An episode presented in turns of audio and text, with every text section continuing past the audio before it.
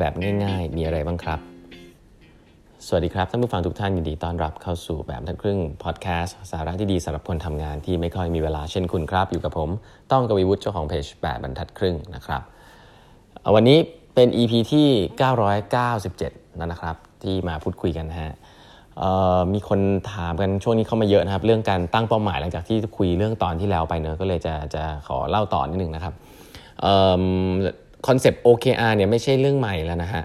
ผมคิดว่าองค์กรใหญ่ๆหลายๆที่เนี่ยเริ่มเอาไป adopt ใช้แล้วจะใช้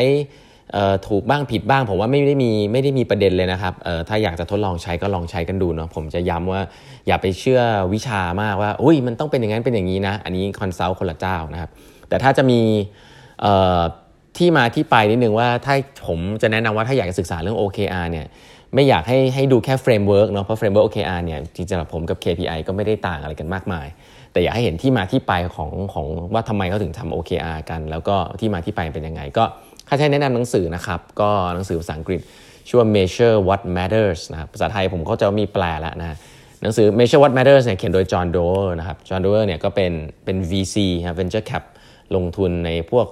บริษัทเอ่อเทคชั้นนำในเมืองนอกมากมายนะครับอยู่ที่ Silicon Valley นะครับ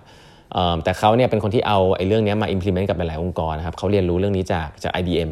นะครับแล้วก็เอามาทำที่ที่ไหนนะเอ่อ Google นะครับเอามาทำที่ Google แล้วก็ทำให้ Google เติบโตได้มากมายเพราะฉะนั้นแนะนำหนังสือเล่มนี้นะฮะใครสนใจเรื่องอยากเรียนรู้เรื่อง โอ เค อาร์ นะครับ Measure What Matters นะครับถ้าเป็นของเมืองไทยก็ผมว่าติดตามหนังสือของอาจารย์นพดลนะครับอาจารย์นพดลก็ก็เขียนไว้ได้ดีนะครับเคยหรือว่าติดคอนเทนต์ของแปดบรรทัดครึ่งเราเคยมีไลฟ์นะฮะไลฟ์ที่เป็นเอ่อ โอ เค อาร์ ให้อาจารย์นพดลมาพูดเรื่องเรื่อง โอ เค อาร์ นะครับวันนี้เนี่ยจริงๆแล้วถ้าให้แตะเรื่อง โอ เค อาร์ นิดนึงเนี่ยแบบเอาทฤษฎีเนาะเผื่อเอาไปเอาไป refresh กัน โอ เค อาร์ ย่อมาจาก objective กับ key result นะครับเวลาการเขาบอกว่าการตั้งเป้าหมายเนี่ยคือมันต้องมีภาพที่เป็น objective ก็คือว่าเฮ้ยคุณอยากจะ achieve อะไรนะครับอันนี้ไม่ต้องเป็นตัวเลขก็ได้แต่มันเป็น vision หน่อยๆนะครับยกตัวอย่างเช่น objective ก็คือผมว่าตัวอย่างเรื่องออกกำลังกายน่าจะชัดนะ objective คือผมอยากวิ่งมาราธอนจบให้ได้อ่าอย่างงี้ผมอยากวิ่งมาราธอนจบให้ได้นี่ objective นะครับ key result ที่ผมต้องทำอะไรบ้างที่ผมทำแล้ววัดผลได้ key result เนี่ยจะต้องเป็นตัวเลขนะครับที่ทำแล้วตอบโจทย์objective achieve ได้นะครับเช่น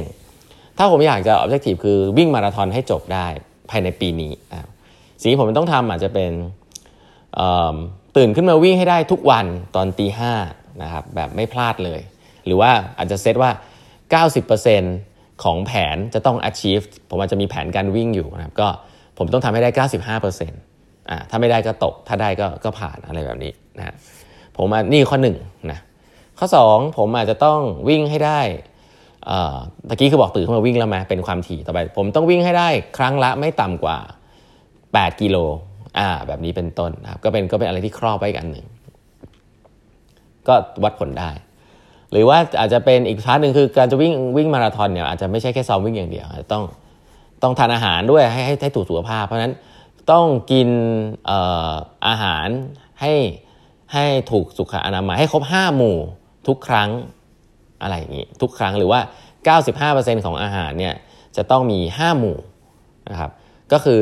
ใส่ตัวเลขเข้าไปว่าเออฉันอยากจะทำอะไรก็เนี่ยให้เห็นภาพว่าเอ่อถ้าเราทำเนี่ยทานอาหารที่ครบห้าหมู่ได้ตามตามตามเปอร์เซ็นต์ที่เราเราบอกไว้เราออกไปซ้อมวิ่งได้ตามนี้ตามโปรแกรมเนี่ยก็น่าจะทำให้เราเนี่ยสามารถที่จะวิ่งมาราธอนสำเร็จได้แบบอัตโนมัตินะฮะก็คือแบบว่าไอ้ข้อไอ้ข้อของ key result เนี่ยถ้าเราทำสำเร็จแล้ว objective มันควรจะมีแบบอัตโนมัตินะจะแบบนี้แล้วกันซึ่งถามว่าควรจะมีสักกี่ตัวนะครับเขาบอกองค์กรส่วนใหญ่เนี่ย objective เนี่ยก็ไม่ควรจะเกิน สามถึงห้า ตัวส่วนแต่ละ objective เนี่ยก็ไม่ควรจะมี key result เกิน สามถึงห้า ตัวเช่นเดียวกันนะครับเพราะว่าถ้าเกิดคุณคุณแตะออกมาเยอะเกินไปเนี่ยมันจะเริ่มยิบย่อยละโฟกัสยากละการทำงานเนี่ยพนักงานเนี่ยจริงๆแล้ววันๆก็ยุ่งนะครับโกเนี่ยมันต้องมีไม่มันต้องมีไม่กี่ตัวที่ทำเยอะๆแล้วเนี่ย achieve ตัวนี้นะเพราะฉะนั้นก็คอนเซปต์ของการการที่เราเซตอัพตัว โอ เค อาร์ เนี่ยเขาเรียกว่า less is more นะคือเอ่อน้อยน้อยดีกว่าเยอะนะครับแต่น้อยต้องคัดตัวที่เป็น impact จริงๆนะครับอันนี้คอนเซปต์แรกก็คือให้เล่าให้ฟังว่า โอ เค อาร์ เป็นแบบนี้คอนเซปต์ที่สองของ โอ เค อาร์ เนี่ยอันนี้ก็จริงๆหลายๆคนไม่ทราบเนาะแล้วก็เป็นสิ่งที่สำคัญมากๆแล้วเป็นคอนเซปต์หลักของ โอ เค อาร์ เลยคือเรื่องของ transparency นะครับ คือทุกคนเห็นของทุกคนนะครับถ้าเป็นไปได้นะอันนี้คือผมว่าเวอร์ชันเอ็กซ์ตรีมนะก็คือผมเห็นได้ว่าแผนกข้างๆ โอ เค อาร์ เป็นยังไงแผนกข้างๆเห็นได้ว่า โอ เค อาร์ ผมเป็นยังไงทุกอย่างอยู่ในระบบนะครับเพราะฉะนั้นฉันจะสามารถรู้ได้ว่า โอ เค อาร์ ของเธอคืออะไรแล้วถ้าสิ่งที่ฉันทำเนี่ยมันไปตอบโจทย์เธอหรือเปล่าแล้วสิ่งที่เธอทำตอบโจทย์ฉันหรือเปล่าเวลาเราคุยกันเนี่ยเราก็จะคุยเราก็จะรู้ โอ เค อาร์ ของอีกคนคืออะไรเราก็จะพยายามทำงานเวลาเขามาขอความช่วยเหลือเนี่ยเราก็อยากจะทำงานที่ตอบโจทย์เขาด้วยแล้วถ้าเกิด โอ เค อาร์ เรากับเขาอะคล้ายๆกันมันก็จะสามารถทำงานร่วมกันได้นะครับเพราะฉะนั้นเขาเขาเรียกว่าเรื่อง transparency เพราะองค์กรผมบอกว่าองค์กรที่แบบที่เป็นองค์กรรุ่นใหม่เนี่ยที่เราพูดกันบ่อยๆคือองค์กรที่ low hierarchy นะครับไม่มีอันดับชั้นเยอะแล้วก็มี trust สูงก็คือพนักงานที่เป็นพนักงานรุ่นเดียวๆกันเนี่ยคือไม่ได้มีเป็นหัวหน้าลูกน้องเนี่ยจะมีเยอะขึ้นนะครับเพราะว่า hierarchy มันต่ำพอพนักงานรุ่นเดียวกันเยอะเนี่ยถ้ามันไม่มี trust มันไม่มีการความไว้เนื้อเชื่อใจกันเนี่ยมันไม่มีความโปร่งใสเนี่ยมันจะทะเลาะกันนะครับเพราะว่าคนที่ทะเลาะกันส่วนใหญ่จริงๆหัวหน้าไม่ค่อยทะเลาะกับลูกน้องหรอกครับเพราะว่าหัวหน้าสั่งลูกน้องก็เอาไปนินทารับหลังถ้าลูกน้องไม่ชอบใช่แต่มันไม่ได้ทะเลาะกัน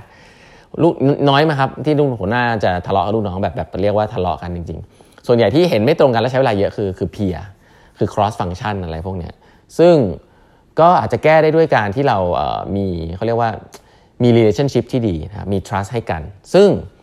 อันนั้นก็คือเรื่องหนึ่งนะวันนี้คงไม่ได้มาเล่าว่าเออการที่เราสร้าง relationship ที่ดีแบบ informal ในองค์กรเนี่ยเขาเรียก informal network เนี่ยก็คือดีมากนะครับต้องทำแต่การหนึ่งก็คือการ set โอ เค อาร์ ที่ทำให้รู้ว่าเอองานเธอคืออะไรงานฉันคืออะไรแบบชัดเจนประมาณหนึ่งซึ่งเอ่อมันก็จะทำให้เอ่อองค์กรเนี่ยสามารถที่จะแต่ละคนเนี่ยสามารถที่จะรู้ว่าฉันอยู่ตรงไหนขององค์กรนะเพราะฉะนั้นเรื่องของ transparency ของ โอ เค อาร์ เนี่ยเป็นเรื่องนึงซึ่งหลายๆคนหลงลืมคือเปลี่ยนแค่ format จาก เค พี ไอ มาเป็น โอ เค อาร์ แต่ว่าไม่ได้เอาวิธีใช้ตรง transparency มาด้วยซึ่งหลายๆองค์กรก็อยู่ในช่วงปรับตัวเนาะ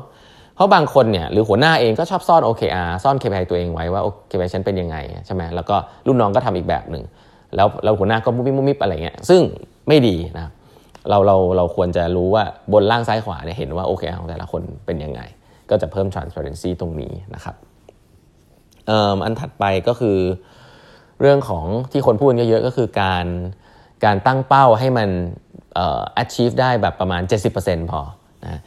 คือคอนเซปต์เนี้ยผมคิดว่าขึ้นอยู่กับคนคุณนะคุณใหญ่คุณอย่าไปไปไปโอ้โหบ้าวิชาแล้วก็ไปตั้งอย่างเงี้ยคือถ้าคนของคุณเป็นคนที่โอเคเนี่ยเขาตั้งเป้าแบบให้มัน stretch มากๆคือ เจ็ดสิบเปอร์เซ็นต์ นี่คือแบบเยี่ยมละนะครับ เจ็ดสิบเปอร์เซ็นต์ นี่คือเยี่ยมละคือคือเพราะเขาตั้งเป้าหมายสูงอะเหมือนเคยได้ยินมั้ยฮะว่าถ้าคุณอยากจะไปอะไรนะดวงดาวนะก็ให้ก็ให้ตั้งเป้าแบบไกลมากๆนะครับตั้งเป้าไกลมากอย่างน้อยคุณก็คุณก็อย่างน้อยอาจจะไม่ไม่ไม่ถึงพระอาทิตย์ก็จะถึงพระจันทร์อะไรอย่างเงี้ยเพราะฉะนั้นการตั้งเป้าใหญ่เนี่ยมันทำให้คนเนี่ย move ไปข้างหน้าได้เยอะมากแล้วก็ถ้าเรา achieve สัก เจ็ดสิบเปอร์เซ็นต์ เนี่ยก็ยังดีนะครับยกตัวอย่างเช่นเราตั้งเป้าไว้ หนึ่งพัน เราได้เจ็ดร้อยก็ยังดีกว่าเราตั้งเป้าไว้แค่หนึ่งร้อยเราได้หนึ่งร้อยเต็มหรือหนึ่งร้อยยี่สิบถูกไหมครับเพราะฉะนั้นคอนเซปต์ของการตั้งเป้าเนี่ยอันเนี้ยก็คืออยากให้ตั้งเป้าให้ให้ยากกว่าที่ควรจะเป็นแล้วถ้าเกิดเราตั้งเป้าแล้วทุกคน achieve หมด หนึ่งร้อยเปอร์เซ็นต์ ในปีนั้นเนี่ยให้คุณเดาไว้ก่อนว่าคุณตั้งเป้าต่ำไปนะครับพนักงานบางทีอาจจะกักนะเออ หนึ่งร้อยเปอร์เซ็นต์ แล้วพอดีกว่าอะไรเงี้ยอันนี้พนักงานประจำเป็นกันเยอะมากนะครับก็ก็ไม่ผิดพนักงานไม่ผิดเพราะมนุษย์เป็นอย่างนั้นนะครับแต่ว่ามันการว่าการตั้งเป้าหมายมันผิดไม่เข้าใจมนุษย์นะเพราะว่าการตั้งเป้าเนี่ยมันมันอาจจะอาศัยเอฟเฟกต์ของเขาเรียกว่า anchoring effect ครับก็คือคุณคุณ anchor ไว้ หนึ่งพัน นึงอ่ะคนก็จะพยายามทำให้ได้นะครับแต่ก็อย่าแต่ก็จะมีคอนเซปต์เหมือนกันว่าเฮ้ยถ้าถ้ามันทำให้มันดูแบบยากมากๆจริงๆอ่ะแบบโอ้มันเป็นไปไม่ได้เลยคนก็อาจจะท้อแท้หมดกำลังใจไปตั้งแต่แรกนะครับ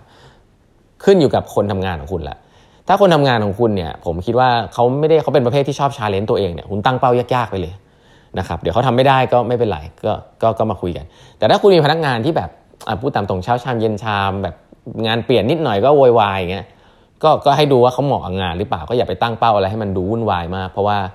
เดี๋ยวเดี๋ยวจะหมดกำลังใจกันไปก่อนนะครับแล้วก็ดูว่าคุณต้องพึ่งเขาแค่ไหนนะถ้าคุณไม่ต้องพึ่งเขาก็พนักงานพวกนี้บางทีก็ก็อยู่ยากนะครับในโลกอนาคตก็ลองค่อยๆบริหารจัดการดูครับทุกอย่างมันเป็นอาร์ตเนาะอย่าไปเอาใช้แล้วก็ครอบไปแล้วก็บอกว่าเอ้ยอันนี้มันไม่เวิร์กอย่างนั้นอย่างนี้อย่างงูนะผู้บริหารเป็นอย่างนี้เยอะ